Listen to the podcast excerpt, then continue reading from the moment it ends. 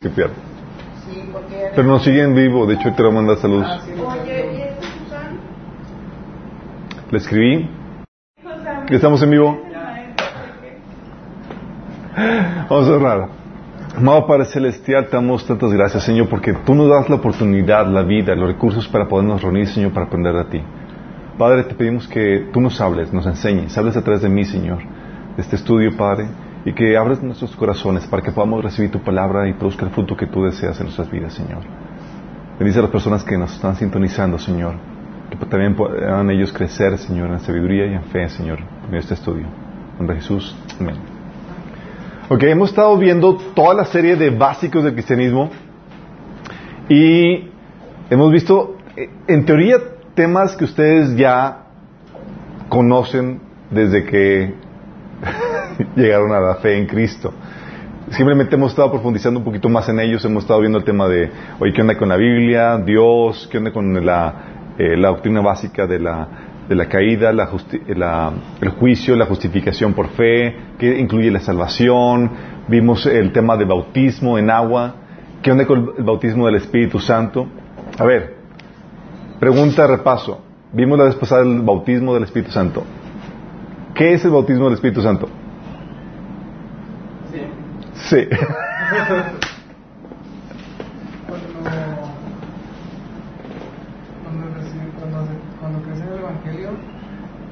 Ese es el recibir el Espíritu Santo para salvación. Cuando el Espíritu Santo te llena para que desempeñes una acción. Exactamente, es la llenura para llevar a cabo una tarea, una, una, una acción. ¿Se acuerdan eso? Ok, y hoy vamos a ver un tema también que es crucial en, en el, las enseñanzas de la Biblia, que es la santificación. Sí. es un tema crucial en esto y quiero comenzar aquí con la, la, introducción. ¿Alguien sabe qué significa santificación? Santificar, santo. Apartado, separado, apartado para Dios, apartado para uso divino, ¿sí? Y esta, esta definición, que es lo que, eh, lo que significa en la, en la Biblia, eh, no solamente implica un dejar de hacer lo malo, sino también implica, hacer lo bueno. Es apartar para uso divino, apartar para, para las tareas que Dios tiene para ti. ¿sí? Pero lo interesante del caso es que esta palabra, esta función, esta, sí, esta palabra, en la Biblia lo pone dentro de un contexto de relación de matrimonio. ¿Sí sabían eso? ¿Por qué? No, no sabían, ok. Porque es la misma situación que una relación de matrimonio. De hecho, en Efesios 5, del 31 al 32, Pablo pone esto muy claro, que esta relación de matrimonio entre Cristo y la iglesia que somos nosotros eh, es similar a la, es paralela a la relación de hombre y mujer aquí, que se da aquí en la tierra. Efesios 31, 5 del 31 al 32 dice, por esto dejará el hombre su padre y su madre y se unirá a su mujer y los dos serán una sola carne. Está hablando de esta relación conyugal, ¿sí? Luego dice el versículo 32, grande es este misterio, mas yo digo esto respecto a Cristo y de la iglesia. Está hablando de esta, de esta situación donde el, hijo deja su padre para unirse a su esposa, que en este caso es Cristo, dejando a su padre para unirse a la iglesia. ¿sí? Y esta unión en lo natural, creo que, que vean la sabiduría de Dios en esto, porque Dios puso situaciones en nuestra vida que nos ayudan a entender verdades espirituales puso una relación padre-hijo para que entiendas cómo es tu relación con Dios, puso una relación esposo-esposa para que tú entiendas también cómo es la relación entre tú y Dios, ¿sí? Y esto arroja una dimensión diferente a tu relación con Dios, no solamente como padre-hijo, no solamente como señor-esclavo, sino ahora una relación de conyugal.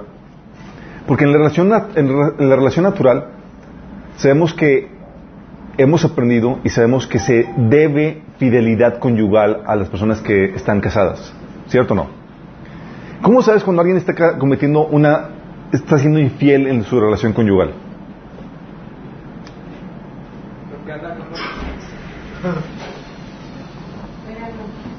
¿Cómo lo sabes? Oye, hay una infidelidad física, oye, tú tienes relaciones con otra persona, fuera del matrimonio ya es infidelidad. Sí, el otro tipo de infidelidad, y eso lo vemos en matrimonio, es una fidelidad emocional. Cuando estás con tu esposo o tu esposa, pero a quien realmente amas es a otro. Es una, es una infidelidad emocional, ¿sí? Y también puede ser una infidelidad mental, Jesús nos habló de eso, ¿se acuerdan cuando, oye, si codices a otra persona, ya cometiste... Así es, adulterio. Así está hablando de una fidelidad mental, de una fidelidad donde no estás guardando tus pensamientos. Bueno, en el proceso de santificación que la Biblia enseña, es lo mismo que este proceso de fidelidad que se maneja en la relación matrimonial. Cuando Dios te pide que hagas una, que, que seas santo, te está pidiendo que seas fiel espiritualmente a Dios. ¿Sí?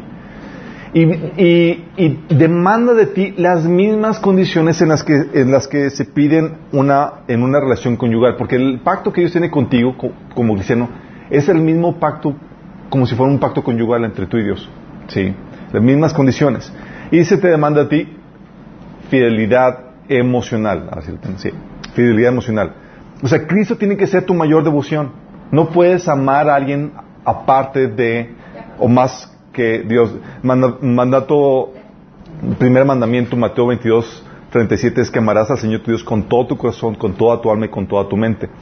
De hecho, por eso, Pablo hablaba de esta devoción por Dios en el contexto matrimonial. En 2 Corintios 11, del 1 al 3, dice Pablo, espero que me toleren un poco de mis tonterías. Por favor, ténganme paciencia, pues lo celo con el celo de Dios mismo, pues los prometí como una novia pura a su único esposo que es Cristo.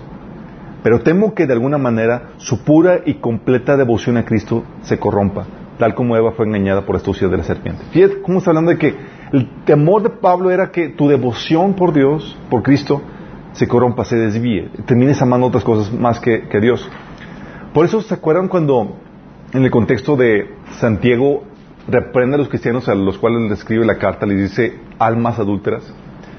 En Santiago 4, del 3 a 5, eh, Santiago escribe esto a los cristianos. Y cuando piden, no reciben porque piden con malas intenciones para satisfacer sus propias pasiones. Oh gente adúltera, ¿no saben que la amistad con el mundo es enemistad con Dios? Si alguien quiere ser amigo del mundo, se vuelve enemigo de Dios. ¿O creen que las escrituras dicen en vano que Dios ama celosamente al Espíritu que hizo morar dentro de nosotros? Está hablando de que, oye, si tu devoción se desvía de Dios para amar las cosas del mundo, ya estás siendo adúltero. ¿sí? Porque estás en esa misma relación de, de, conyugal con Dios, por suponerlo, ¿sí? Y eso, eh, en esa, donde te apartas para Dios, donde tu devoción tiene que estar dirigida a Dios, es parte de la santificación. Así como una esposa se guarda físicamente, emocionalmente y mentalmente para su esposo. Sí. De hecho, otra versión dice en ese pasaje, versículo 5, dice, Dios desea fervientemente el Espíritu que puso dentro de nosotros. Sí. O sea, Él nos anhela como así, de forma... De hecho, por eso saben que Dios es celoso. Es celoso porque fuimos diseñados para tener una relación con Él, con ciertas eh, prerrogativas que le corresponden solamente a Dios, así como una relación de hombre, de conyugal, donde hay ciertas cosas o derechos que solamente son para ellos dos. ¿sí?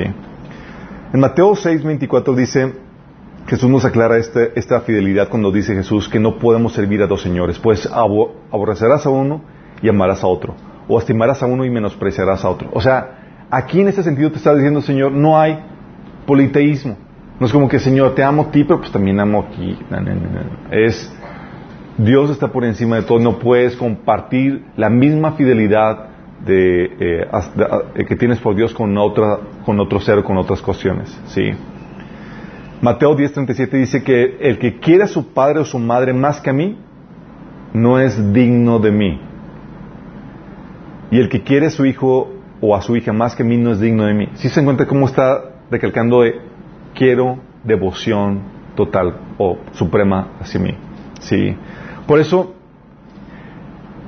la fidelidad es parte del proceso de santificación es que debe haber fidelidad emocional de ti con Dios.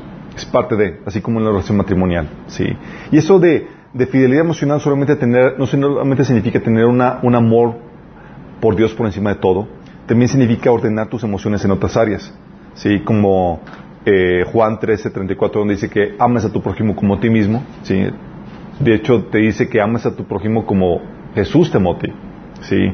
O Hebreos 12, 15, donde dice que te eh, quites toda raíz de amargura en tu corazón.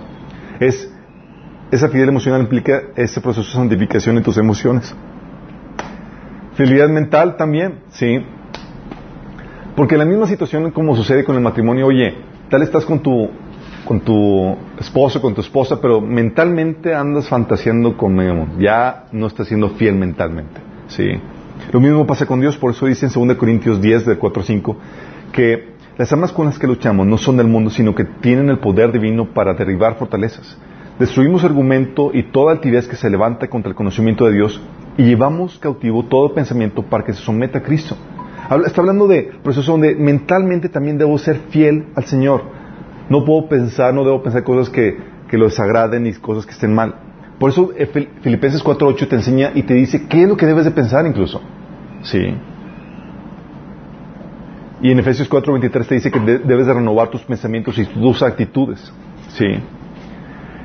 Y también tiene la fidelidad conductual. Tus acciones. Sí.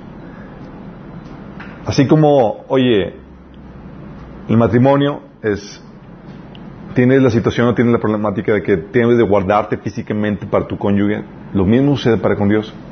En este caso, para con Dios tienes que portarte de obras que conducen a muerte, cosas que le desagradan a Dios.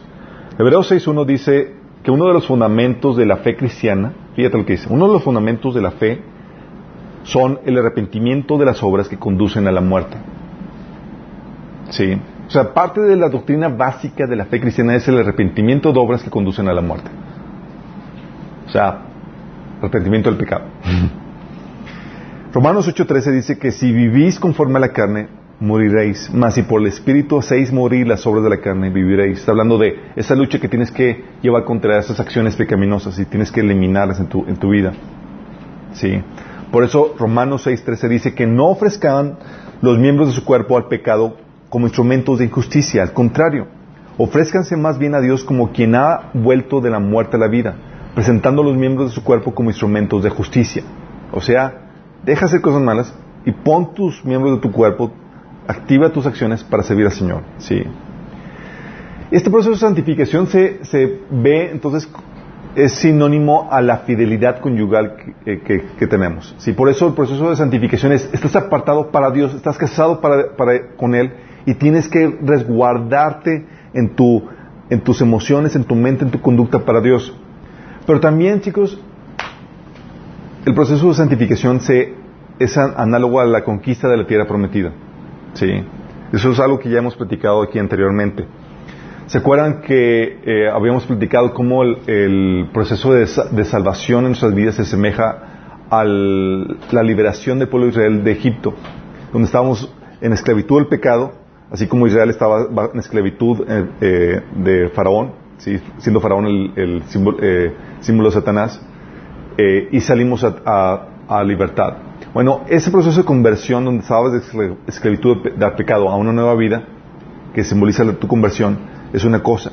El proceso de santificación, lo que lo representa en, en, esa historia del éxodo, es la conquista de la tierra prometida. ¿Sí? ¿Qué es la, la conquista de la tierra prometida? La tierra prometida es tu ser que ya, ha sido comprado para, para Dios. Tu tierra eres tú, que ya le pertenece a Dios. Pero el Señor dice, desastre de los gigantes que hay en la tierra. Limpia la tierra, en pocas palabras. Sí. Tienes que limpiar la tierra de los, los gigantes, de la gente ahí que se opone a Dios. Y en términos prácticos, está hablando de que, oye, en tu ser que hay, llegas a Cristo y no hay una transformación en tu ser donde ya se terminan prácticas, actitudes, se elimina toda raíz de amargura, se, no hay esa transformación, ¿sí? empieza un proceso. Y así como la conquista de la tierra prometida, Dios le dice, en este caso a Josué, que Dios iba a eliminar o sacar a, los moradores de la tierra poco a poco. Y ese mismo proceso que se lleva a cabo en la santificación es un proceso gradual, poco a poco. ¿Sí? Pero tiene que ser constante. Cuando pares el proceso, las cosas que tú dejas ahí en tu territorio, en tu alma, en tu ser, que no lidiaste con ellas, que no limpiaste, te van a producir problemas después, igual que el pueblo de Israel. ¿Se acuerdan cuál fue la, causante de su, de su crisis espiritual? Los moradores que dejaron ahí. ¿Qué moradores? Los moradores en nuestro ser, está hablando en diferentes áreas, puede ser en nuestra mente, está hablando de los malos pensamientos, malas creencias, malas actitudes. En, las emociones está hablando de las amarguras, de las pasiones engañosas, de las emociones desordenadas. Te enojas por cosas que no te debes enojar, te alegras por cosas que no te deberías alegrar, etc. Voluntad, está hablando de prácticas pecaminosas, eh, la sociedad, la flojera, ¿sí? vivir desordenadamente. Ah, en el espíritu, lo que hemos estado viendo también con el taller de perturbación y contaminación demoníaca por cuestiones de prácticas ocultistas que llegaste a practicar, ¿sí? que tienes que quitar, que tienes que limpiar en tu vida, maldiciones, etcétera. Y en el cuerpo, obviamente, los malos hábitos, la, mala mayordomía en tu cuidado del cuerpo, también está hablando, habla de cómo, cómo usas tu cuerpo. ¿sí? Esos son los gigantes. Y limpiar tu ser de todas esas cuestiones que están mal en esas diferentes áreas, en tus emociones, en tu mente, en tu voluntad, en tu espíritu, en tu cuerpo, es llevar a cabo ese proceso de santificación en tu vida. Estás apartando la tierra, estás consagrando la tierra para uso divino. Estás quitando todo lo que no le agrada a Dios para poderlo consagrar a Dios. ¿Sí? Si tú no limpias eso, no estás consagrando la tierra. Si estás dejando que haya malas prácticas y malas cuestiones que, que, eh, que se oponen a Dios. Sí.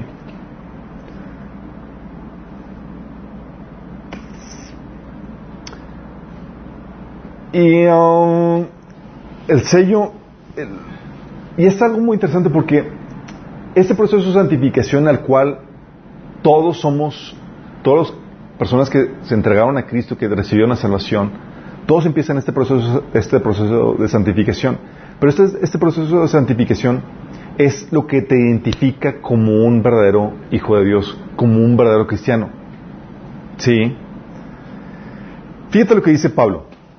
En 2 Timoteo 2.19. Dice que el fundamento de Dios es sólido y se mantiene firme, pues está sellado con esta inscripción. El Señor conoce a los que son suyos. Sí. Pablo que estaba hablando en el contexto de que unas personas se, apartaron de la fe siguiendo doctrinas equivocadas. Dice Pablo, bueno, Dios, Dios tiene firme este, este eh, tiene firme este fundamento con este sello, que es Dios realmente sabe quiénes son de Él. Sí, Dios conoce los suyos. Y el otro fundamento, el otro sello que es que se aparte de maldad todo el que invoca el nombre del Señor. Está diciendo, si realmente tú tuviste una genuina conversión, se va a manifestar por tu santificación, porque te apartas de maldad. Sí. En Hebreos 12, 14 dice, busquen la paz con todos y la santidad sin la cual nadie verá al Señor. Y esto hay que aclararlo. Si dice, entonces la salvación es por obras, no. La salvación produce esas obras. Si tú tratas de, producir la santidad sin la salvación previa, jamás lo vas a hacer. Sí, porque dice la Biblia que la mente natural se opone a Dios y no puede someterse a Dios. Tienes que nacer de nuevo para producir eso. Sí. La, la versión, la nueva traducción viviente dice, esfuércese para vivir en paz con todos y procuren llevar una vida santa porque los que no son santos no verán al Señor. Sí. Entonces el sello de que tú tienes la salvación es esta vida santa que el Espíritu produce en ti. Sí. Según Pedro 2 del 20 al 22 dice, y cuando la gente escapa de la maldad del mundo por medio de, por medio de conocer a nuestro Señor y Salvador Jesucristo, fíjate cómo él menciona, dice, escapa de la maldad, está hablando de que conocer al Señor te lleva a huir de la maldad que hay en el mundo. Dice, pero luego se enreda y vuelve a quedar esclavizada por el pecado, termina peor que antes. Les hubiera sido mejor nunca haber conocido el camino de la justicia, en lugar de conocerlo y luego rechazar el mandato que se les dio de vivir una vida santa. Demuestran qué tan cierto es el proverbio que dice un perro vuelve a su vómito y otro que dice un cerdo recién lavado vuelve a revolcarse en el lodo. ¿Qué está diciendo aquí? Te está diciendo, está diciendo Pedro, cuando tú llegas a Cristo, te, eh, lo que el proceso que sucede en ti es que escapas de la maldad que hay en el mundo. Sí, es una señal de una conversión, pero si vuelves a, vivir esa vida desordenada en pecado, es una señal de que no hubo una genuina conversión. Y te aplica el proverbio de que el perro vuelve su vómito y, y el cerdo recién lavado a revolcarse en el lodo. ¿sí?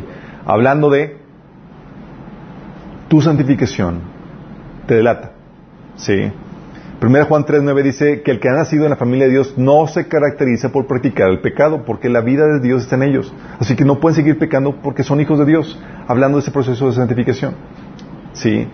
Entonces, es el sello que te identifica como como que eres de Dios, sí, que eres un verdadero cristiano. Pregunta, ¿esto implica perfección? No. Ahí- sí, no. ¿Estás limpiando tu tierra eso que está ¿Significa que ya eres perfecto? No, No, nunca llegas a ser perfecto, nada más ahí. Nunca llegas a ser perfecto, exactamente. Entonces, ¿cómo dice la Biblia? Dice eh, que no. ¿Por qué? Nada más imagínate, ve este pasaje, 1 Juan 1.8. 1 Juan 1.8 es una carta que se escribió a cristianos. Y Juan le dice a sus cristianos, dice, si decimos que no tenemos pecado, nos engañamos a nosotros mismos y la verdad no está en nosotros. Le está diciendo que, chicos, ustedes que están recibiendo la carta, ustedes tienen pecado. Y ellos, ¡Oh! Sí. El hecho que tú no sepas que algo no está bien en tu vida no significa que no exista. Tu ignorancia no significa que todo está bien. Si dices, oye, pues ya me examiné. De hecho, Pablo decía que, oye, me juzgo, pero no confío en mi, en mi propio juicio en ese sentido. ¿Pero por qué? Porque tu conocimiento es limitado y el corazón es engañoso, dice la Biblia. Tú puedes creer que estás bien y de repente Dios saca a relucir cosas en tu corazón que ni siquiera sabes que estaban mal. O te muestra prácticas en, tu vida que no sabías que estaban mal. Más adelante. ¿Sí? ¿No les ha tocado? Yo mi- en mi proceso de caminar con, el Señor, yo llegué a puntos al inicio de mi caminar, creí que ya, ya era holy holy, ya estaba todo súper bien. Ya como que logré la, la madurez que, que uno genera al inicio, ¿no? De repente el Señor te mete en situaciones donde de repente sale a relucir cosas que no sabías que tenías y dices, oh, la torre, ¿de dónde salió esto? Y todo ese tiempo estuvo ahí, pero Dios paciente decía, hijito, a su tiempo te voy a mostrar eso, ¿sí? Porque el cambio es gradual, ¿sí?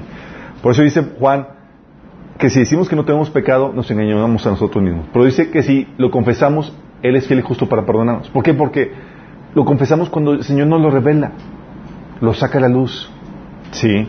Filipenses 3.12 dice, hablando Pablo, fíjate, el gran Pablo, hablando a sí mismo, dice, no quiero decir que ya haya logrado estas cosas ni que ya haya alcanzado la perfección, sino que sigo adelante a fin de hacer mía esa perfección para la cual Cristo Jesús primeramente me hizo suyo. Sí. Tú estabas diciendo, no, no implica perfección, pero ese, ese que no implica que ya seas perfecto no significa que te puedas, que te estanques. Sí, porque por muchos se agarran conche, que, ah, pues no, pues, no, te- justifican el hecho de que no, no es que seamos perfectos para abundar en el pecado que están cometiendo. Sí. Entonces no implica que seas perfecto, pero sí implica un cambio continuo dirigido por Él. Según Corintios 3, 18 lo pone de esta forma. Dice, así que todos nosotros, a quienes nos ha sido quitado el velo, podemos ver y reflejar la gloria del Señor. El Señor, quien es el Espíritu, nos hace más y más parecidos a Él a medida que somos transformados a su gloriosa imagen. Si estás viendo, está haciendo, el Señor te va haciendo cada vez más y más parecido a Él. En teoría, si llevas varios años de cristiano, hoy en día, te pareces más a Cristo que, que cuando comenzaste. Sí. Si no hay ese avance, analízate para ver si estás en la fe. Sí. Por eso, Efesios 4, de 12 al 13, Dios pone varios recursos para ayudarte en ese proceso de santificación, como son los líderes. Fíjate lo que dice. Ellos tienen, hablando de los líderes en la iglesia, tienen la responsabilidad de preparar al pueblo de Dios para que lleve a cabo la obra de Dios y edifique la iglesia, es decir, el cuerpo de Cristo. Este proceso continuará hasta que todos alcancemos la unidad en nuestra fe y conocimiento del Hijo de Dios eh, y que seamos maduros en el Señor. Es decir, hasta que lleguemos a la plena y completa medida de Cristo. Hablando de esa madurez, esa completa, esa, alcanzar esa medida, ese estándar que es Cristo. Sí. Esto eh, implica una excusa para permitir el pecado en nuestra vida. Dice, oye, pues no tenemos que ser perfectos, no exageres. Es un pecadillo aquí y otro que, pues. Aquí es donde quiero enseñarte, quiero aclararte en este sentido. Sí, porque de aquí se agarran muchas personas. Como sabemos que, que hay pecado en nuestra vida, aunque eh, eh, de, eh, de forma constante, porque siempre va a haber algo que cambiar, que corregir. ah, tienes que entender que hay de pecado a pecado. ¿sí? Tienes que entender que hay de pecado a pecado. Hay pecados, chicos, hay una, hay, hay gravedades de pecados. Esa es la forma en que quiero llegar- explicar esto. Hay pecados que dice la Biblia que no se toleran ni siquiera entre los incrédulos. O sea, que si los practicas eres peor que un incrédulo. Sí. Dice 1 Corintios 5.1, dice, es ya dominio público que hay entre ustedes un caso de inmoralidad sexual que ni siquiera entre los paganos se tolera. Fíjate, Lau. Estás diciendo, o sea, chicos, eso, o sea, ni la gente normal tiene esa problemática. La normal. Sí, la, la gente sin- así, sí, no cristiana. Otro caso, otro pecado, está hablando de, este caso está, hablando de que, dice, dice Pablo, que uno de ustedes tiene por mujer a la esposa de su padre, está hablando, teniendo relaciones con, su madrastra. ¿sí? Otro caso de pecado que no se tolera ni entre los incrédulos es el caso del abandono de hogar. Primera Timoteo 5.8 dice que el que no provee para los suyos y, y sobre todo para los de su propia casa ha negado la fe y es peor que un incrédulo. O sea, está el incrédulo y está el que no provee para su casa. ¿Sí? Y al ladito del que fornica con su madrastra. ¿Sí? Entonces hay este tipo de pecados, ¿ok? ¿Por qué es importante que entiendas esto? Porque entiendes que hay grado de certificación. Si tú practicas pecados que ni se toleran entre los incrédulos, estamos hablando que va contigo. ¿Sí? No hay ni pizca de, de señal de conversión. Y hay pecados que no se toleran entre los creyentes. O sea, si ya profesas una fe en Cristo, hay pecados que no se pueden tolerar en ti. Y que si los practicas son un- una señal de una falsa conversión tuya. Sí. Eso es importante aclarar porque hay gente que dice que es que, tío, ya voy cambiando tal cosa, pero sigues practicando esos pecados. Es, la gravedad de esos pecados es señal de que no te has convertido. Sí. A saber, alguno en 1 Corintios 5:11, fíjate lo que dice Pablo, hablando de esto. Dice, más bien os escribí para que no os juntéis con ninguno que llamándose hermano fuere fornicario o avaro o idólatra o maldiciente. Otra vez, ¿verdad? El, sí, tacaño, eh, idólatra, maldiciente, borracho o ladrón. Con tal ni aún comáis. ¿Por qué le dice que ni siquiera com Porque son pecados con los cuales te dice, son señal de que ni siquiera se han convertido.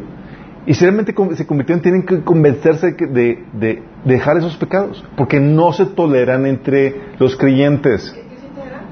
Primera de Corintios 5, 11. Y Pablo lo reitera en el siguiente capítulo de 1 Corintios, capítulo 6, versículo del 9 al 11. Fíjate lo que dice Pablo a los Corintios. Dice, ¿no saben que los injustos no heredarán al reino de, de Dios? No erréis. Sí. Dice, no te engañes. Ni los fornicarios, ni los idólatras, ni los adúlteros, ni los afeminados, ni los que se echan con varones, ni los ladrones, ni los ávaros, ni los, ava- ni los borrachos, ni los maldicientes, ni los estafadores heredarán el reino de Dios. Y luego dice, y esto erais algunos. O sea, ya no lo son. ¿Por qué? Porque una conversión, hay pecados que tu conversión elimina, si ya los dejaste. Si esto eres algunos, más ya habéis sido lavados, ya habéis sido santificados, ya habéis sido justificados en el nombre del Señor Jesús y por el Espíritu de nuestro Dios. Está diciendo, ya no son estos chicos. Sí. Esos son pecados que no se toleran entre creyentes. Y sin embargo, hay pecados ¿Se tolera? perdón, aquí me equivoqué, que no se toleran entre los creyentes, eh, que se toleran entre los creyentes inmaduros, pero no entre los, entre los maduros. Es decir, hay pecados que, si es un, un creyente inmaduro, un creyente que apenas acaba de comenzar, se te pueden tolerar, mas no si eres un cristiano maduro. Fíjate cómo la actitud de Pablo en 1 Corintios capítulo 3, del 2 al 4. Dice Pablo a los corintios, les di leche porque no podían asimilar alimento sólido, ni pueden todavía, pues aún son inmaduros. Mientras haya entre ustedes celos y contiendas, ¿no serán inmaduros? ¿Acaso no se están comportando según criterios meramente humanos? Cuando uno afirma, yo soy de Pablo, y otro, yo sigo a Apolos, ¿no es porque están actuando con criterios humanos? Está hablando 1 Corintios 3, del 12 al 4. Está diciendo Pablo, chicos, hay contiendas, hay celos, hay divisiones entre ustedes. Es señal de inmadurez, no señal de no conversión. ¿Va? Son pecados que se toleran entre inmaduros, más que no, pero sin embargo no se toleran entre gente madura. Sí. terreno. 1 Corintios 3 del 2 a 4. Sí. Pero sin embargo, el hecho de que se toleren entre inmaduros no significa que se fomente el que te mantengas ahí. Sí. Si no hay ningún avance, si no hay ningún cambio de señal de que no hubo conversión. Por eso Pablo en Gálatas 5 del 19 al 21, en las obras de la carne dice que los celos, las contiendas, las divisiones son obras de la carne, y Pablo dice que los que practican tales cosas no heredarán el reino de Dios. Está diciendo, aguas, ¿sí? Si tú abundas y no hay cambio en tu vida en ese proceso, no hay avance en eso, es muy buena señal de que no haya habido realmente una conversión. ¿Vamos? ¿Por qué digo esto, chicos? Porque el hecho de que gente que diga, no, es que estamos en ese proceso de santificación, cosas que gente se quiere dar el privilegio de permitir en su vida y no quiere avanzar. Sí. Y ese proceso de santificación, entonces, chicos, la idea es que Dios te quiere llevar a ser maduros. A madurez, que ya dejes esas cuestiones. Que los celos y la contienda no sean tus pecados. Que tus pecados sean problemas más como de mayordomía. Chino, oye, no usé bien los recursos, el dinero, o no estoy usando bien el tiempo, o problemas de, de, de cuestiones de cuestiones ya más de, de detalles y en cuestiones porque puedes abarcar muchas cosas. Porque el, el, gobierno de Dios y lo que Dios quiere cambiar en tu vida abarca todo. Tu dieta tu vestimenta tu eh, con quién te relacionas cómo utilizas recursos todo sí pero obviamente dices oye hay gente que, que que se empieza a preocupar es que, oye, este, cometí los, bueno, tenemos un, eh, en el taller de, de, finanzas tenemos los siete pecados financieros. Y están, no, es que estoy cometí los siete pecados financieros. Mira, tú preocúpate ahorita por corregir tu manera de hablar. Primero. Sí.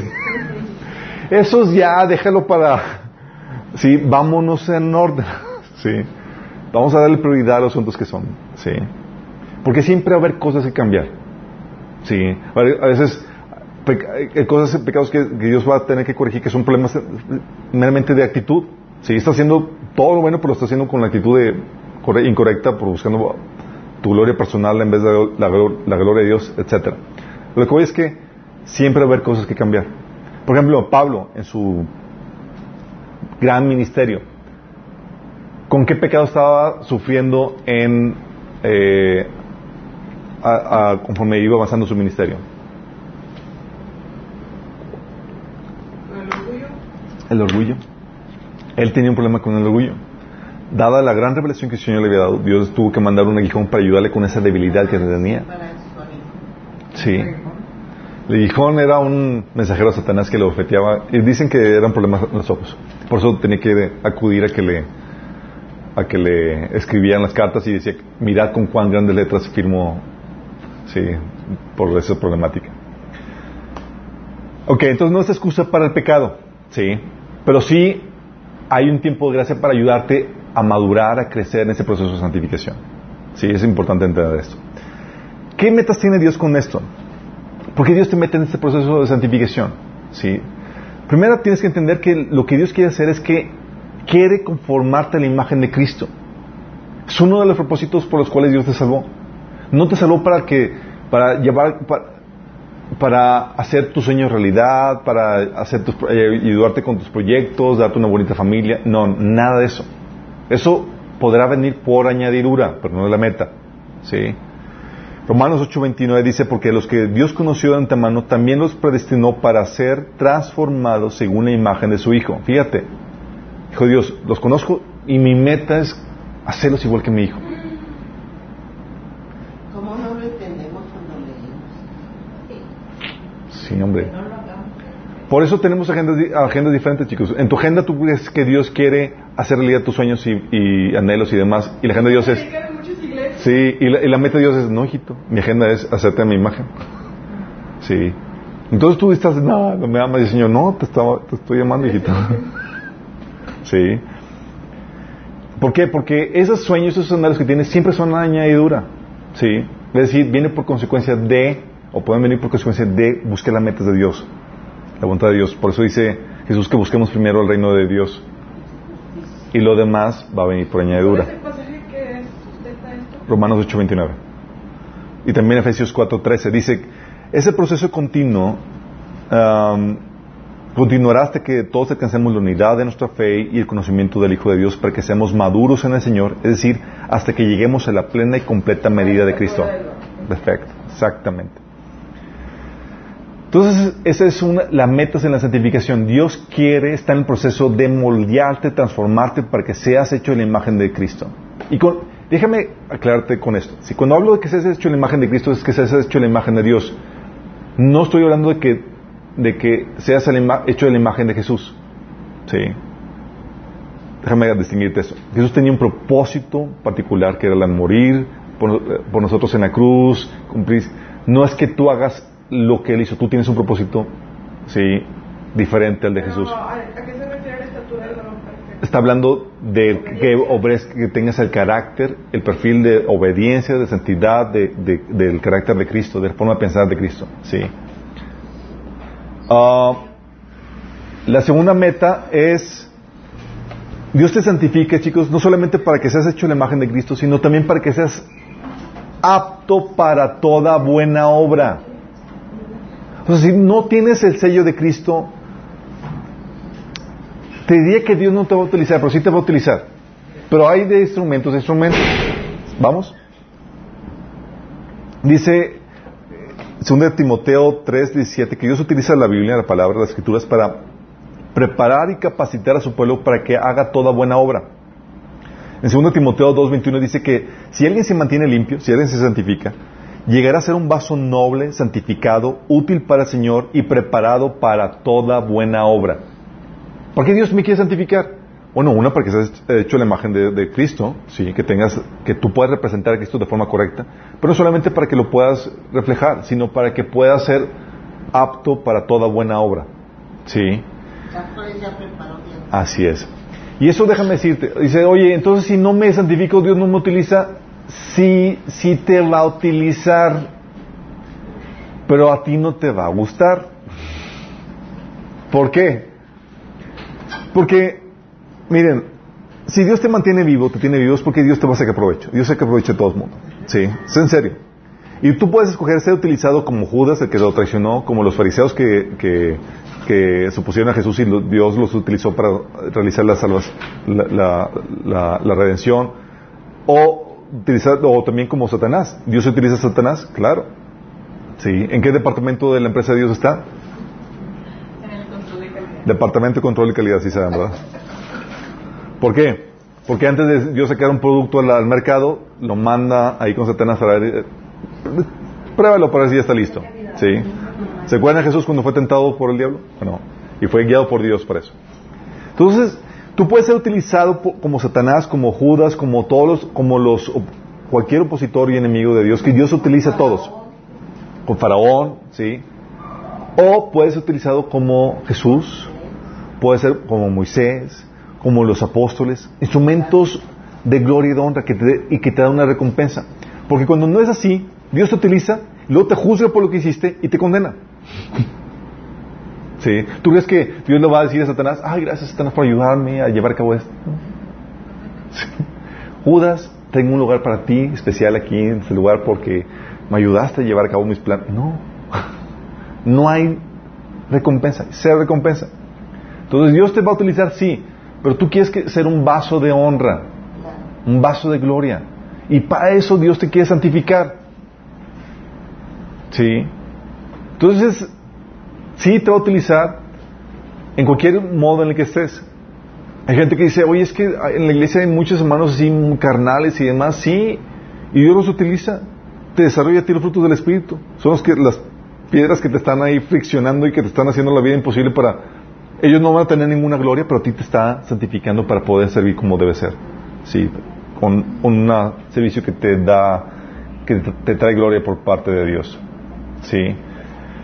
La otra parte de la santificación, chicos, es porque Dios quiere que te presentes delante de Cristo como una novia pura para, para Él. Sí. O sea, imagínate que las mujeres pueden entender esto, los hombres estamos algo desconectados de eso, pero imagínate el, día de tu boda y no hacer ningún preparativo de vestido o de nada. Es como que, ah, pues, ¿qué me pongo? Pues un shorts y me pongo camisa. No haces eso. No haces eso. O sea, Porque nos obligan, hermana. Pero las mujeres. Si no, no entras. Si no no Para los hombres, ¿de dónde fuimos y vamos a la luna de miel? Pero. Sí, la, la- pero bueno, chiste es que. Es que Dios nos quiere preparar, o sea, que nos preparamos con la novia. De hecho, dice 2 Corintios 11:2, dice: O celo, con celo a Dios, pues los he desposado con un solo esposo para presentaros como una virgen pura a Cristo. En otro pasaje dice sin arruga, sin arruga y sin mancha. O sea, es- estás preparado para tu celebración, unirte con Cristo, para, encontrarte con Él. De hecho, 1 Juan 3, 3 dice que el que tiene la expectativa de la venida del Señor eh, se purifica a sí mismo así como Él es puro. Oye, voy a ver a mi amado. Que no me encuentren fachas. Qué oso si no me estoy preparando y es como que, ¿qué onda? Sí. Entonces, ¿por qué te preparas? ¿Por qué te santificas? Porque te vas a presentar delante de tu amado delante de tu Señor. Y la otra meta o el otro propósito de la santificación, chicos, es para ayudarte a identificar si estás o no en la fe. Ándale. Sí. Para ayudarte a identificar si estás o no en la fe. Dice 1 Pedro 1.7 que hablando Pedro a los cristianos que están pasando varias pruebas, les dice que estas pruebas demostrarán que su fe es auténtica. Fíjate, las pruebas Dios las estaba utilizando para demostrar que, que tu fe es auténtica. Dice, está siendo probada de la misma manera que el fuego prueba y purifica el oro. Aunque la fe de ustedes es mucho más preciosa que el mismo oro. Entonces su fe, al permanecer firme en tantas pruebas, les traerá mucha alabanza, gloria y honra en el día que Jesucristo sea revelado a todo el mundo. Está diciendo, se está probando tu fe para si es genuina o no. Sí. Este proceso de santificación lo va, lo va a realizar. ¿Por qué? Porque llega un punto, no sé si les ha tocado, invitas a una persona a, a la iglesia, le compartes el evangelio, eh, toma una por Cristo, haces la oración y demás, y en el proceso, en el día a día, se apartó. Sí. ¿Qué es lo que sucede? Muchas veces venimos con ídolos del bajo del brazo. El corazón es engañoso. Si el Señor ve la decisión y dice, ok, te, te, te, te- inscribo en el proceso de santificación, bienvenido a mi escuela, vamos a trabajar contigo. Entonces empieza a trabajar para moldearte a la imagen de Cristo. Pero va a quitar cosas y va a doler muchas cosas que, que, que, que quita. ¿sí? Resulta que quiere quitarte esta cuestión y aquello y muchas veces amamos a Dios o buscamos a Dios por causa del ídolo que tenemos debajo del brazo. Decimos, Señor, te sigo si me das eh, la casa que yo quiero, el sueño, las bendiciones que yo espero de ti. ¿sí? Y amamos más a las bendiciones que a Dios. Dice, Señor, no te concede esto, dices, no, pues la fe no sirve para nada, no me ayudó en esto, y, te desvías. Porque realmente lo que amabas era, tus metas y tus sueños más que a Dios. ¿Sí? ¿Qué hace Dios? Te saca a relucir y realmente cae en tu, en tu vida. Sí, por eso dice Mateo 7:22. ¿Se acuerdan la, la semilla que cayó? Ay, no lo noté. Bueno, la semilla que cayó entre, en, eh, entre, no entre espinos, entre rocas, que creció, pero al momento que vino la hora de, de sufrimiento por causa de la palabra, dijeron, ahí se ve, sí.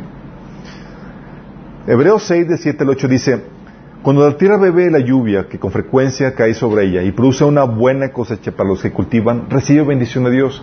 En cambio, cuando produce espinos y cardos, no vale nada. Está a punto de ser maldecida y acabará por ser quemada. Está fruto. O sea, realmente, ¿qué está pasando? ¿Está viendo santificación en tu vida? ¿Está viendo fruto de santificación? ¿Sí? Si no, cuidado. ¿Sí? Si produce tu vida espinos, es una señal de que algo está mal en tu fe. Por eso te ayuda a identificar eso. Jesús lo dijo, sí, que en Mateo 7:20, que por medio del fruto tú puedes identificar si es un árbol bueno o un árbol malo. Sí. Y en 1 Juan 3:10 también lo dice. Dice, así distinguimos entre los hijos de Dios y los hijos del diablo. Por el fruto. Sí, es así como se ve. Y es aquí donde dices, oye, bueno, eso son los que Dios va, para eso te ayuda la santificación y qué es lo que Dios tiene en mente cuando trabaja en ti. Si quiere moldearte la imagen de Cristo, quiere que seas apto para toda buena obra, pero que seas eh, apto, que seas un instrumento de gloria, ¿sí? de honra. Quiere presentarte como para, una, para Cristo como una esposa pura, sin manchas, sin arrugas, y quiere ayudarte a identificar que tu fe es verdadera. Imagínate que te hayas engañado. Que. Te hayas o te engañado. Sí, que hayas pensado, ah, pues sí, yo. Sí, las, Dios también. para- las pruebas son para eso. Sí.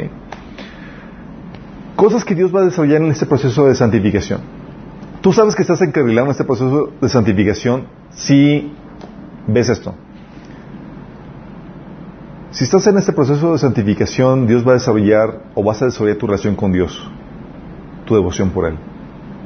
Sí. Tú partes de una conversión donde no tenías ninguna relación con Dios. Dios te salva. ¿Y para qué te salva? Para que te relaciones con Él.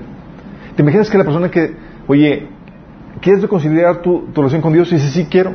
Y hace la decisión por Cristo y demás, pero no se relaciona con Dios. Pues algo está mal. Algo está mal. Oye, dice que debías re- relacionarte, re- digo, la, la razón por la cual te reconcilias con Dios es para poner- poder disfrutar de esa nueva relación con Dios. 1 Juan 15, del 4 al 5 dice, Jesús, permanezcan en mí y yo permaneceré en ustedes. Así como ninguna rama puede dar fruto por sí misma, sino que, sino que tiene que permanecer en la vid, así tampoco ustedes pueden dar fruto si no permanecen en mí.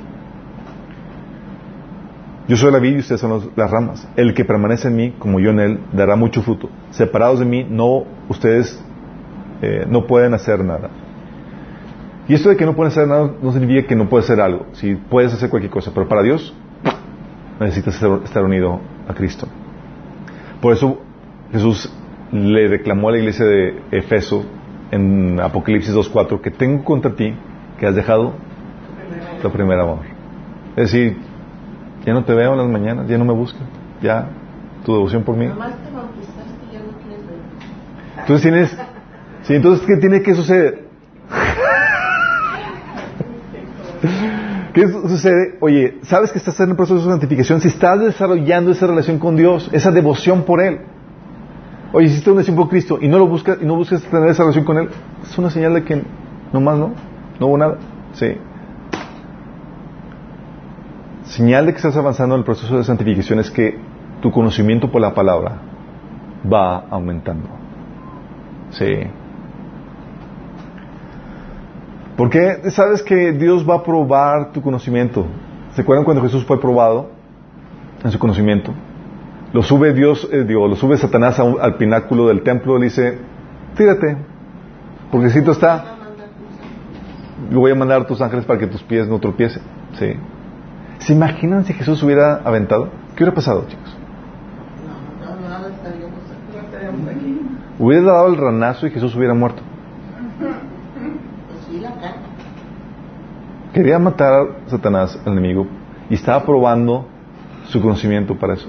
Sí, y muchos se hubieran aventado, chicos. Ah, pues si viene en la Biblia, ¿verdad? Pues vamos. Pero Sí. probablemente se hubiera quedado los ángeles. ¿Mande?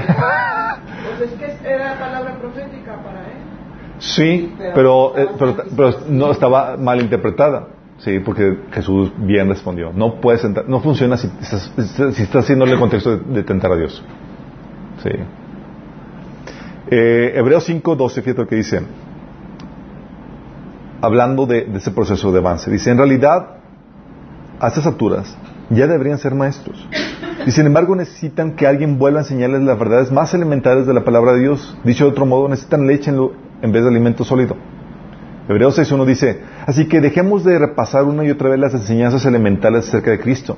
Por el contrario, sigamos adelante hasta llegar a ser maduros en nuestro entendimiento. ¿Qué te está diciendo aquí? Que parte del proceso de, santificación es que avanzas en tu conocimiento de Dios, de eh, enseñanzas elementales a enseñanzas más profundas. Y si no estás viendo eso, cuidado en tu vida. Es una señal de que alerta. Sí. Recuerdo una, una vez que llega, llegaron unos testigos de Jehová a la casa y estaban platicando con ellos. Y la señora que me estaba, que estaba, la señora testigo de Jehová, me estaba diciendo, se enteró que yo cristiano y dice, ah, yo también era cristiana. Y yo, ¡Oh! ¿eres cristiano? ¿Y qué estás haciendo ahí con ellos? ¿Qué pasó? No, pues conocí, no, pues conocí la, lo que me enseñaron y, y, pues eh, encontré la verdad. ¿Cuál verdad? O sea, viene una señora grande y dice, sí, yo, yo iba a la iglesia presbiteriana. La iglesia. Eh, y, sí, y toda mi vida me la, pas- me la pasé ahí y yo, toda tu vida y nunca conociste los aspectos básicos de la doctrina de la, de la deidad de Cristo. ¡Qué terrible! Se lo dijiste, ¿eh? Sí, pero ya te estaban, tienes su, ya te, ellos sí te preparan para, te vacunan contra el verdadero evangelio, contra las escrituras, sí. Ah, por eso dice segunda Juan, segunda Juan 1.9, que todo el que se descarría y no permanece en la enseñanza, en la enseñanza de Cristo no tiene a Dios. El que permanece en la enseñanza sí tiene al Padre y al Hijo. Sí. Por eso dice Efesios 4.14, que ya no seremos inmaduros como los niños, no seremos arrastrados de un lado a otro ni empujados por cualquier corriente de nuevas enseñanzas. No nos dejaremos llevar por personas que intentan engañarnos con mentiras tan hábiles que, que par- que parezcan la verdad. ¿Por qué? Porque en teoría en ese proceso de santificación empiezas de conocimiento cero y vas avanzando. Se espera ese, ese avance.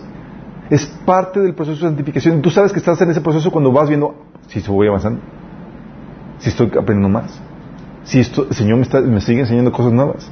Sí. Oye, conozco um, pasajes famosos como Oseas 4.6, que dice, mi pueblo fue destruido por, ¿qué?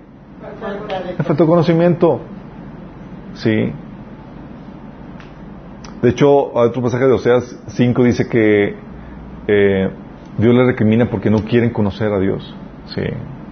Um, ¿Qué otra, qué otra forma puedes detectar que estás enrolado en este proceso de santificación? La madurez de carácter, los frutos del Espíritu. Dios, por medio de su Espíritu Santo, va a trabajar en ti para producir lo- los frutos del Espíritu que es amor, alegría, paz, paciencia, amabilidad, bondad, fidelidad, humildad, dominio propio. Galatas 5 del 22 al 23. Sí. Ah, y esta es la oración de Pablo.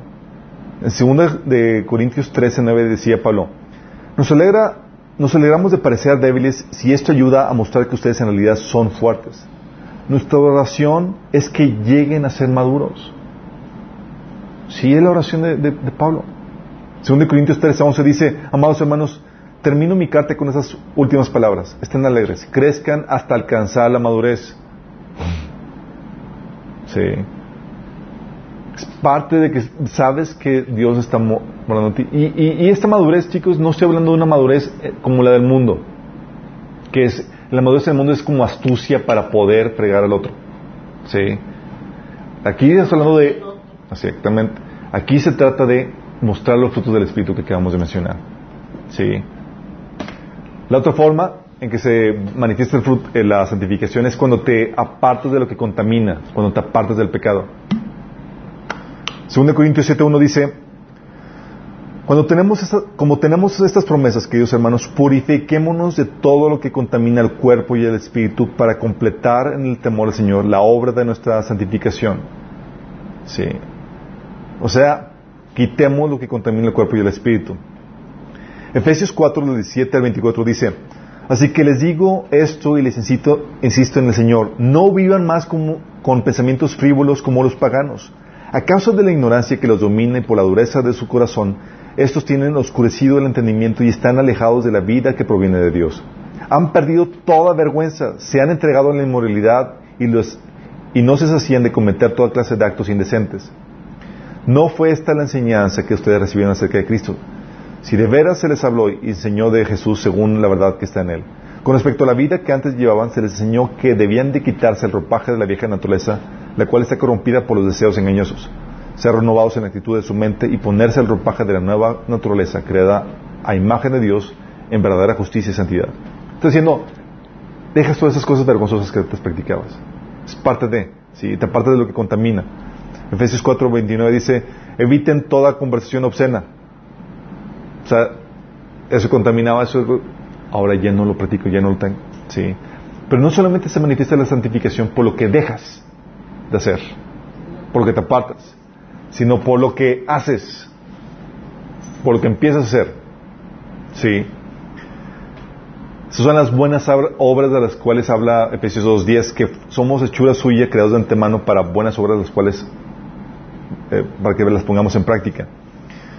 Hebreos 10 del 24 al 25 dice, procurémonos los unos a los otros a fin de estimularnos al amor y a las buenas obras. O sea, no se trata solamente de dejar de hacer cosas, es actívate, mi chavo. Si tú estás haciendo cosas que antes no hacías, sabes que, digo, buenas cosas, digo, no me vengas con... sabes que vas por buen camino en ese proceso. Sí.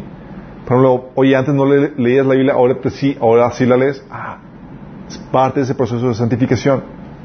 Sí. Aquí en este pasaje de Hebreos que les estoy leyendo dice, di, no dejemos de congregarnos como acostumbran algunos, sino animémonos unos a otros y con mayor razón ahora que vemos que, nada, que aquel día se acerca. Oye, antes no tenías hábitos que tiene un cristiano, ya los estás desarrollando, vas por buen camino. Es una señal de que está habiendo este proceso de santificación en tu vida. Antes no te congregabas, antes no leías la Biblia, ahora ya lo estás haciendo bien, es parte de, ¿sí? Efesios 4:25 te pone otro ejemplo, dice, por tanto, dejando la mentira, hable cada uno a su prójimo con la verdad, para que todos, porque todos somos miembros de un mismo cuerpo. Oye, antes dejaste la mentira, bueno, habla la verdad. O Efesios 4:28 que dice, el que robaba, que ya no roba más, sino que trabaje honradamente con las manos para tener que compartir con los necesitados. Fíjate que aquí no, no dice, roba, robabas, bueno, ya déjalo. No, te está diciendo, haz ahora lo contrario, que es trabajar. Si no es, estoy aquí ocioso viendo quién me ayuda, eh, que es lo que, que Pablo acusaba a los de tesalonicenses que vivían vidas desordenadas, andaban de ociosos, de casa en casa. Sí. Aquí está diciendo, trabaja. Sí. Hay cambios, empiezas a activar, empiezas a ver fruto. Segunda de Pedro 1.8 dice, porque estas cualidades, las cualidades que mencionan en los versículos anteriores de virtud, entendimiento, dominio propio, constancia, paciencia, devoción a Dios, afecto fraternal y todo eso, si abundan en ustedes, les hará crecer en el conocimiento de nuestro Señor Jesucristo y evitarán que sean inútiles e improductivos. Si está viendo, si está activándose cosas en tu vida, o si eres frutos de buenas obras, empiezas estás adquiriendo nuevos hábitos y demás, que edifican tu vida y la vida de otros, sabes que estás en buen camino. ¿Sí? ¿Pero qué crees que Dios va a utilizar para todo eso, chicos?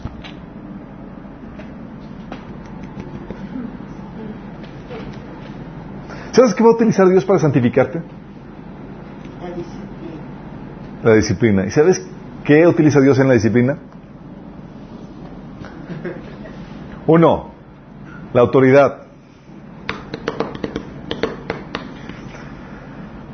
Dios puso la autoridad en la misma mecánica, dentro de la iglesia, en la misma forma en la que una familia, los pequeños necesitan autoridad de los padres.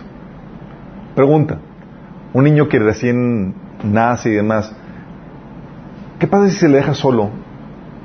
Si no se le... Se muere y si no se le cría, si no se le amonesta, si no se le disciplina. Dice la Biblia que el hijo que no, que no es disciplinado avergüenza sus padres. Sí. Bueno, Dios utiliza la misma, el mismo principio, porque dentro de la familia, así como los- la, la familia física, los, en la familia espiritual, la iglesia funciona como una familia espiritual. Y Dios pone autoridades así como la- los padres de familia, así como los líderes de la iglesia. Por eso un requisito para los líderes de la iglesia es que sepan que gobernar bien a su familia. Porque si no saben gobernar y tener a sus hijos en sujeción, significa que no son aptos para poder implementar la disciplina dentro de la iglesia. Así de fuerte. Por eso dice a Timoteo, digo, Tito, Pablo le decía a Tito, uno que estaba creciéndose como, dentro como pastor, como anciano, en el versículo 12, capítulo 1, del 12 al 14, dice, Pablo, dice, los cretenses son siempre mentirosos, malabestias, glotones y perezosos. Tito segundo está leyendo, pues aquí le dice, me mandaste, chiquito. Sí.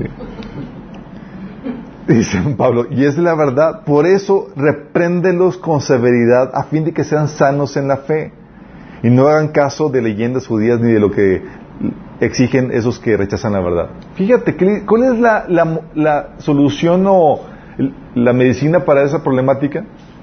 Repréndelos severamente. ¿Se imagina una reprensión severa?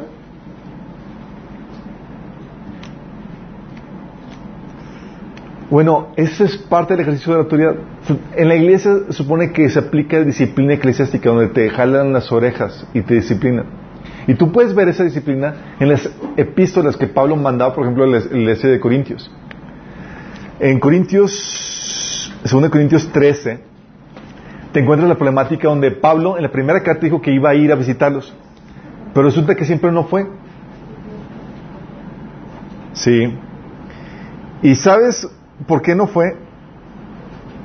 Mm, bueno, él puso que no fue para, para, por cuestión de disciplina. Fíjate lo que dice en 2 Corintios 13 del 1 al 6 y versículo 10. Dice, esta es, la tercera, esta es la tercera vez que los visito. Como dicen las escrituras, los hechos de cada caso deben ser establecidos por testimonio de dos o tres testigos. Ya puse sobre aviso a los que andaban en pecado cuando estuve ahí durante mi segunda visita. Ahora les advierto, de nuevo a ellos y a todos los demás, tal como lo hice antes, que la próxima vez no tendré compasión de ellos. Oh.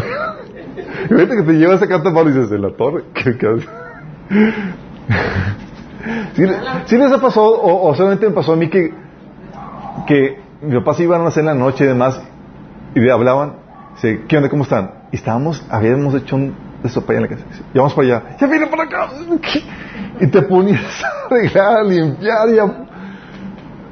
¿Solamente era yo o que, que sentías el temorcito? Chale, hombre. y dice, como dice, la próxima vez no tendré compasión de ellos. Les daré todas las pruebas que quieran de que Cristo habla por medio de mí. Cristo no es débil cuando trata con ustedes, es poderoso entre ustedes. Aunque fue crucificado en debilidad, ahora vive por el poder de Dios. Nosotros también somos débiles, al igual que Cristo lo fue. Pero cuando tratemos con ustedes, estaremos vivos con Él y trataremos y tendremos el poder de Dios. Examínense para saber si, su fe es genuina. Pruébense a sí mismos. Sin duda saben que Jesucristo está entre ustedes. De no ser así, ustedes han reprobado el examen de la fe genuina. Al ponerse a prueba, espero que reconozcan que nosotros no hemos reprobado el examen de la autoridad apostólica. Versículo 10. Les escribo eh, todo esto antes de ir a verlos con la esperanza de no tener que tratarlos con severidad cuando finalmente llegue. Pues mi deseo es usar la autoridad que el Señor me ha dado para fortalecerlos, no para destruirlos. Está diciendo, chicos, ahorrenme la, pena. O sea, no quiero darles pau pau. Ordenen la casa antes de que llegue. ¿Sí? ¿Por qué? Porque Dios puso la autoridad para darte eso. En 1 Corintios 5, 4, 5, de 4 a 5, Pablo dice que al caso del persona que estaba persistiendo en el pecado, denmele avión. Sáquenlo de la iglesia. Fíjense lo que dice. Ustedes deben de convocar a una reunión de la iglesia. Yo estaré presente en espíritu, igual que el poder de, nuestro Señor Jesús.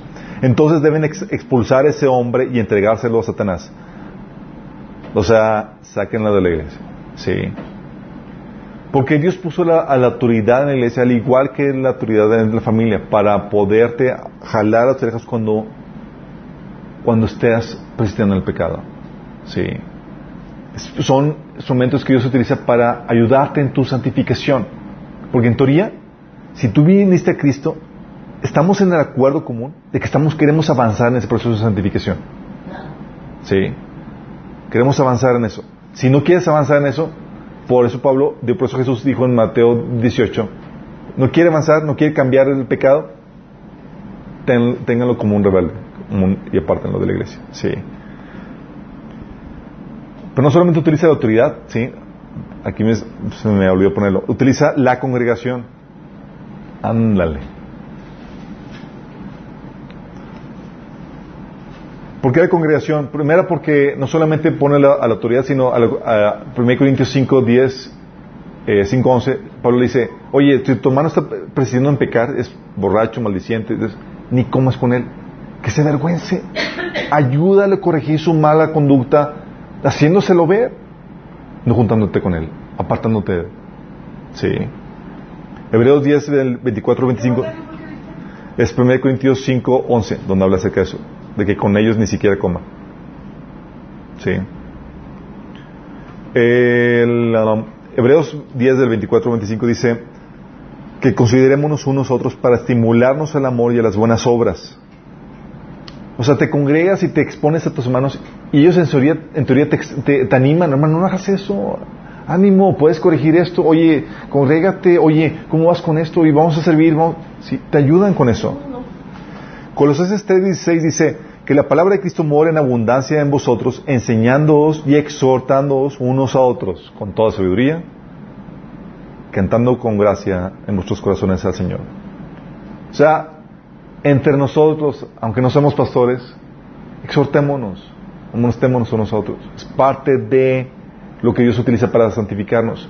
Por eso también en Santiago al final dice que si alguno es, eh, rescata a un hermano en pecado, salva eh, a un alma igual el pasaje como bien pero viene que puedes eh, ayudar a, un hermano a volver de- de una situación de pecado entonces la autoridad la congregación las circunstancias es lo que Dios utiliza Vol- volviendo atrás cuando hablo de la autoridad de la iglesia y la, congregación chicos en teoría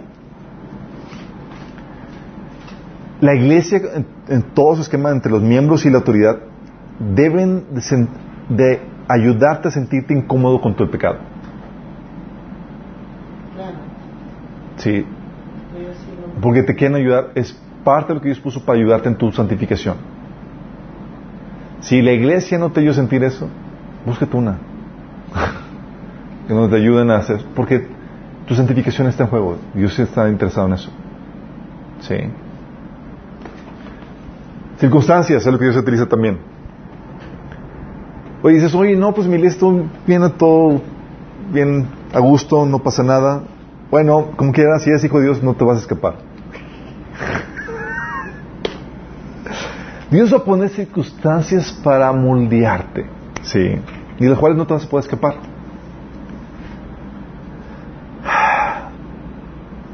Deuteronomio 8 del 2 al 5 habla acerca de eso. Fíjate lo que dice, dice Dios, hablando al pueblo de Israel. Recuerda que durante 40 años el Señor tu Dios te llevó por todo el camino del desierto y te humilló y te puso prueba para conocer lo que había en tu corazón y ver si cumplirías o no sus mandamientos. Te humilló y te hizo pasar hambre, pero luego te alimentó con maná, comida que ni tú ni, los ni tus antepasados habían conocido, con lo que te enseñó que no solo de pan vive el hombre, sino que todo lo que sale de la boca del Señor. Fíjate cómo dice aquí, te humilló te hizo pasar hambre, y luego te alimentó con maná. ¿Se acuerdan? O sea, llegó un punto donde los israelitas estaban teniendo hambre. Señor, vas a morir aquí, bla, bla, bla, y ahí va la cosa. Dios permite situaciones donde, oye, te aprieta el zapato, donde te, donde te estás en situaciones de estrés, de dificultad, no agradables, no cómodas. Y lo que Dios hace es saca relucir que hay en tu corazón. Te está, te está puliendo. Dice, durante estos 40 años no se te gastó la ropa que llevabas puesta ni se te hincharon los pies. Reconoce con tu, con tu corazón que así como el Padre disciplina a su Hijo, también el Señor, tu Dios, te disciplina a ti. Entonces Dios puede ponerte situaciones, chicos, en donde eres puesto a prueba. Situaciones difíciles con personas, circunstancias económicas, de salud, etcétera.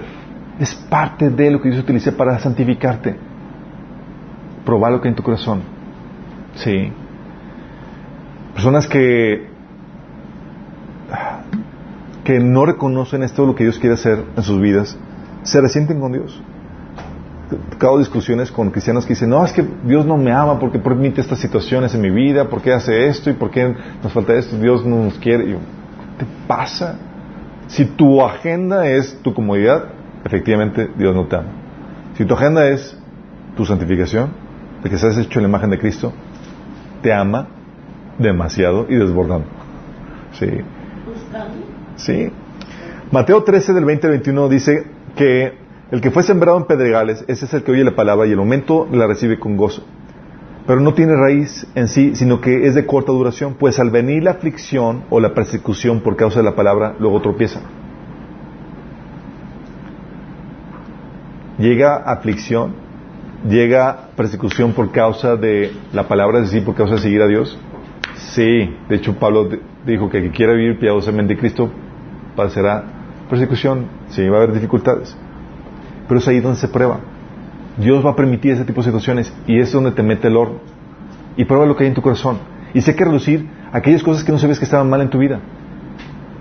esas situaciones difíciles que vives, Dios los utiliza- para que, así como el oro se refina, que lo meten al horno para que salga todas las impurezas a la superficie, lo mismo hace Dios contigo. Te mete al horno y sale. ¡oh! Por eso les comentaba que al inicio de mi camina cristiano dice, pues ya, oye, soy yo bien holy holy. Quien el Señor ya llegué a la meta. Y de repente el Señor te mete el horno y sale un montón de cosas y órale. Y aprendes a que esos tiempos donde piensas que todo está bien son tiempos de relax, nada más donde en lo que el Señor te mete al siguiente proceso para que salgan más cosas. sí, pero no termina. 1 Pedro 1.7 lo que dice, dice, estas pruebas demostrarán que su fe es auténtica. Está siendo probada de la misma manera que el fuego prueba y purifica el oro, aunque la fe de ustedes es mucho más preciosa que el mismo oro. Entonces su fe, al permanecer firme en tantas pruebas, les traerá mucha alabanza, gloria y honra en el día que Jesucristo sea revelado a todo el mundo. 1 Pedro 4.12 dice, Queridos amigos, no se sorprendan de las pruebas de fuego que, por las que están atravesando, como si algo extraño les sucediera. Si algo los cristianos debemos estar bien bautizados es contra las dificultades que vamos a estar viviendo en este mundo. Jesús nos advirtió, en este mundo vas a tener aflicción. Así es. Pero nos venden otra cosa, otra idea, ¿no? Que en este mundo te va a ir bien, declara y posee y todo. ta- Sí. De hecho, Apocalipsis 2.10 le dice Jesús a, a la iglesia de Esmirna, dice, no tengas miedo de lo que estás a punto de sufrir. El diablo meterá a algunos de ustedes en la cárcel para ponerlos a prueba y sufrirán por 10 días. Pero si permaneces fiel, incluso cuando te enfrentas a la muerte, te daré la corona de vida. Muchos la, fíjate cómo Jesús, la- las palabras de esperanza, permanece fiel incluso en la muerte. No le dice, te voy a salvar de esa situación. Que muchos quisiéramos escuchar, es, permanece fiel. Entonces puede ser las circunstancias, puede Dios utilizar la enfermedad también. 1 Corintios 10 del 13, del 30 al 32 dice, está hablando de una situación, Pablo, donde la iglesia estaba teniendo problemas de enfermedad, debilidad y gente que había muerto porque estaban siendo disciplinadas por abusos que estaban teniendo en la Santa Cena. Dice Pablo, esta es la razón por la que muchos de ustedes son débiles y están enfermos y algunos incluso han muerto. Sí. Está diciendo Pablo con discernimiento que Dios está diciendo, chicos, ¿se acuerdan ese momento que murió? Por eso. Dice, si nos examináramos a nosotros mismos, Dios no nos juzgaría de esa manera. Sin embargo, cuando el Señor nos juzga, nos está disciplinando para que no seamos condenados juntamente con el mundo. ¿Qué hace Dios? O sea, Dios no permite que, que prosperes en tu camino y cuando haces algo mal, te va a disciplinar. Te lo digo por experiencia. sí. Oye, que estabas con una mala actitud, estabas con esto y te... ¿Por qué? Porque así como un padre con un hijo que quiere que sea un buen hijo y le da disciplina para que no, se, no vaya por mal camino, lo mismo hace Dios contigo. Y utiliza circunstancias, utiliza personas. Y cuando entiendes que es la misma mecánica, cuando hay, hay cosas que están pasando así, tú ya te examinas y dices, ay Señor, ¿qué tengo que cambiar? ¿Es en serio? ¿Se acuerdan cuando Jesús sanó a un, a un, a un este paralítico que estaba ahí al, al lado del, del pórtico? Lo sanó y demás y se fue. Luego Jesús se lo topa más adelante y le dice, eh, oye, no peques más para que no te venga algo. Y como que no le agradó y lo fue a delatar. Eh, está el que me sanó. sí, en serio. 1 Juan 1, 5, 16 dice Pablo, dice Juan, si alguno ve a su hermano cometer un pecado que no lleva a muerte, ore por él y Dios le dará vida. Me refiero a quien comete un pecado que no lleva a muerte. Hay un pecado que se lleva a muerte y en este caso no digo que se ore por él. Hablando de que puede ser que Dios permita que, sí, ¿cómo es que se acuerdan Ananías y Zafira? Así como que, sí. Entonces Dios puede utilizar enfermedad, pero ¿sabes a quién lo utilizan muy frecuentemente? Tu prójimo. Es el mejor instrumento para santificarte, chicos. Dice Proverbios 21, 27, 1. El hierro se afila, se afila con el hierro y el, el, hombre con el trato con el hombre.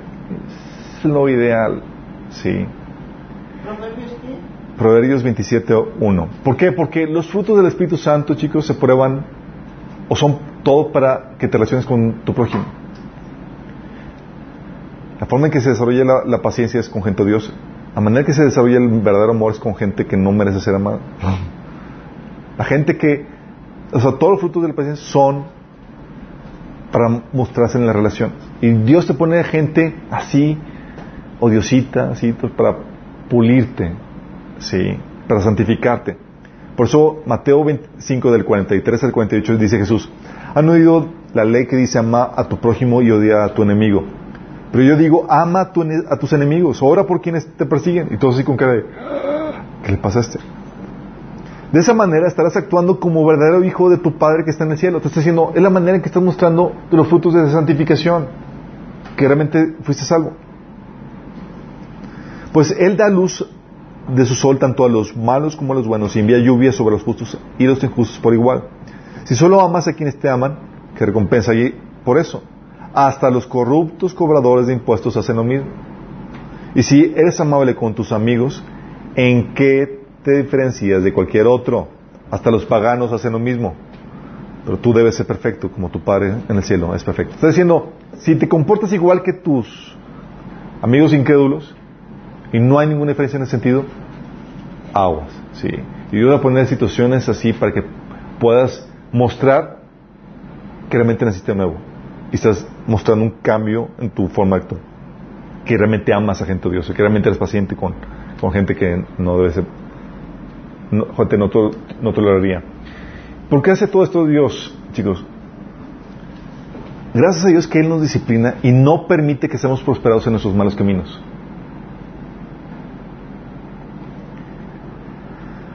Hebreos 12 del 13 al 11 dice que los que soportan, lo que soportan es para su disciplina, pues Dios los está tratando como hijos. ¿Qué hijo hay a quien el padre no disciplina? Si a ustedes se les deja sin la disciplina que todos reciben, entonces son bastardos y no hijos legítimos. Está diciendo, si Dios te disciplina, o sea, si Dios no permite que prosperes en tu maldad, es porque eres hijo.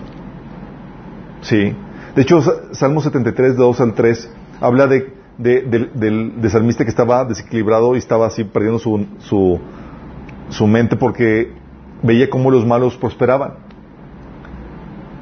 en su maldad. Y eran, tenían salud y les iba bien y toda la cosa. Y dice, Señor, ¿qué onda, Señor? Y hasta, que se dio cuenta que el final de ellos es la destrucción. O no, Dios te juzga y te disciplina para que no seas condenado con los malos. Sí. ¿Y qué hace el Señor? Te da tu pau pau. Entonces cuando viene disciplina a tu, a tu vida, cuando viene la disciplina, la, la, eh, enfermedad, la, la problemática aquí y allá por cuestiones de... Considérate muy amado. Sí, considérate muy amado. Te ama tanto Dios que no permite que prosperes en tu necedad, en tu, en tu, en tu pecado. Sí. Oye, ves a alguien en la iglesia y ves que, oye, en su pecado y le va súper bien. Uh, Dios no te ama. Sí, cuidado. Sí, tienes casi como que cara de, de- de hijo adoptivo. Pero si te disciplina Dios, sábete muy amado. Sí.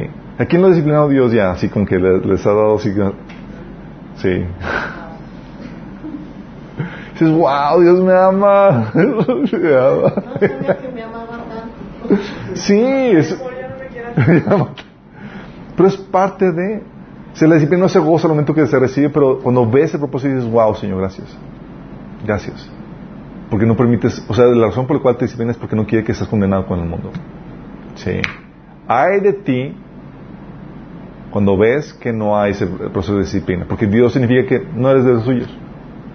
Pero si eres de los suyos, va a trabajar contigo insistentemente en tu santificación. Y cuando te estás desviando, va. Y va a poner autoridades, eh, la congregación para exhortarte y demás. Y aún así hay gente que se quiere desbalagar. ¿Sí? La persistencia de Dios va a ser por tiempo limitado, no va a ser para siempre. ¿Sí? Entonces aprovecha y responde de forma amable con Dios en ese sentido. Pero uno no debe, en esas pruebas uno no debe dejarse.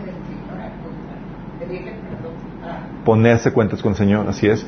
Por eso Pablo, tan, la conciencia, chicos, de los cristianos de, de que, por ejemplo, muchas enfermedades son producto del pecado, era tal que eh, Santiago, por ejemplo, decía que hoy si alguno está enfermo, mándeles, llame a los ancianos para que un- lo unjan y oran por él, y si hubiera pecado, le será perdonado. Conscientes de que, chicos, hay enfermedades, hay problemáticas que son producto de tu desobediencia con Dios. Y Dios está matando y que va a permitir eso. Y por eso decía en ese contexto, confesar los pecados unos a otros. Por el contexto de que, ¿sabes que Esto es producto de esto, necesito confesarlo para que, para, para que oren por mí, porque es producto de un pecado. ¿Sí?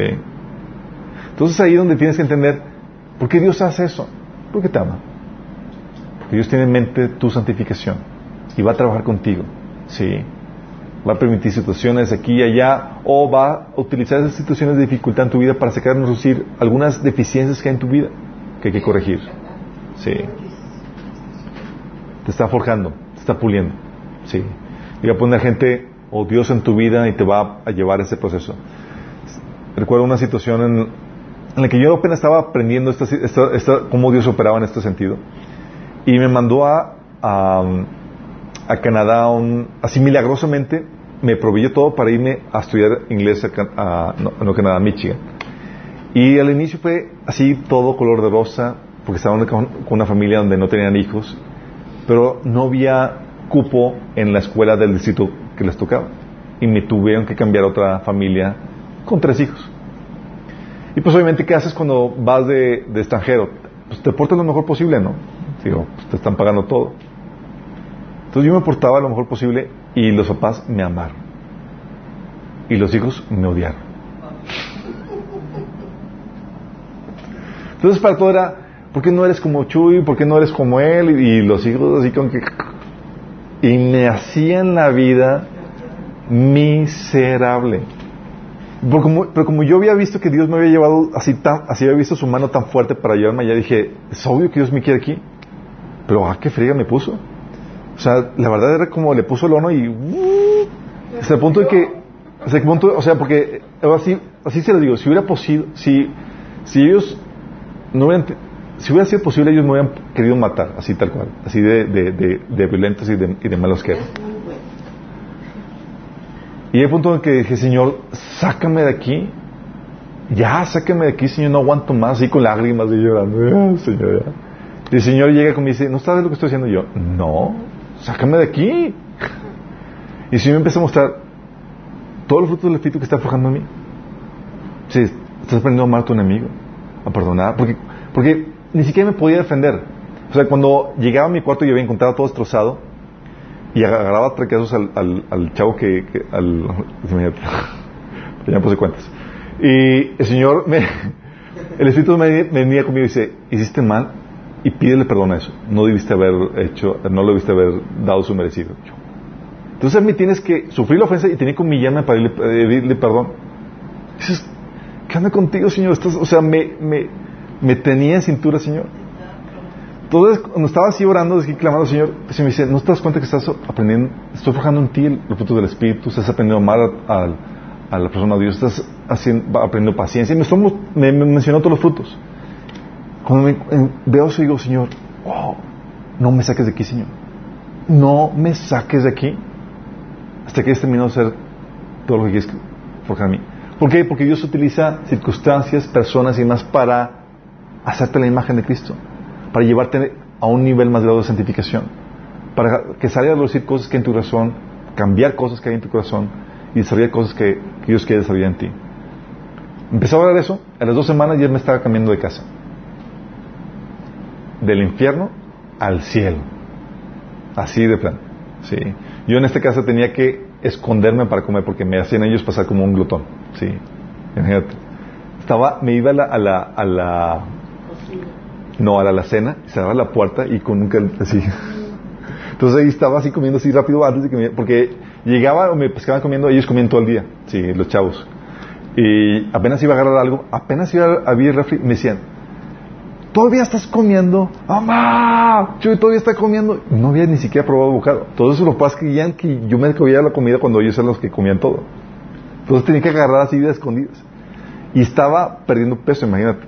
Entonces estaba sufriendo en, entre eso y otras cosas más, y cambio a una casa donde la viejita que me atendía, tanta fama me hicieron de, de dragón, que me, en la mañana, o sea, tres huevos, hot cakes, fruta, esto, o sea, dije, ¿y a quién estamos esperando? Dice, no, es para ti, yo.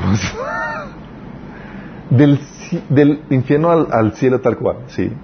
Allá les odiaba que yo cantara, que alabara a Dios. Y la viejita le dice, súbela más. Me gusta cuando cantas a Dios. Yo. Con mi gallo y todo, todavía te gusta. Pues. Aquí me ponía a trabajar así de, de, a limpiar un montón de trastes que me tardaba unos dos, tres horas en, en- acá me prohibían agarrar algún traste. Era, esta es mi cocina, yo limpio y lavo todo. Sí, no te metas, tú nada más come lo que te voy a dar. Lo que hace Dios, sí. Dios te trata con, con amor, con misericordia. Por eso le dice Dios al pueblo de Israel, te probé en el desierto. Pero lo dice como un padre con hijo, fui misericordioso. Sí. ¿Qué hace Dios? Te mete en este proceso de, disi- de- de disciplina, te pule. Pero si tienes en mente para qué y lo que Dios quiere trabajar contigo, dices, wow, gracias Señor por amarme. Sí. Porque quiere que tu fe, cuando sea, cuando venga Cristo, sea producto de alabanza y de gloria por, por Él. ¿Oramos? Amado Padre Celestial, te damos gracias, Señor, porque tú nos metes en este proceso de santificación, Señor. Y es por medio de este proceso de santificación que podamos ver, Señor, nuestra vida si realmente te conocemos o no, Señor. Padre, si hay alguno que no está dando este fruto, Padre, te ruego que tú lo lleves a una genuina conversión, a una genuina entrega, a un genuino arrepentimiento y a una genuina fe en ti, Señor. De los que estamos en esto, Señor, en este proceso, y estamos pasando dificultades, Señor, ayúdales a encontrar valentía, Señor, y, a- aliento en medio de esta dificultad, Señor. Que ellos puedan entender el propósito. Que ellos puedan ver, Señor, qué cosas tienen que cambiar, qué cosas tienen que corregir o desarrollar en sus vidas, Señor, para avanzar en esta meta gloriosa que es la de ser como tu Hijo amado, Señor. Ayúdanos en este proceso, te lo pedimos, Señor. En Jesús. Amén.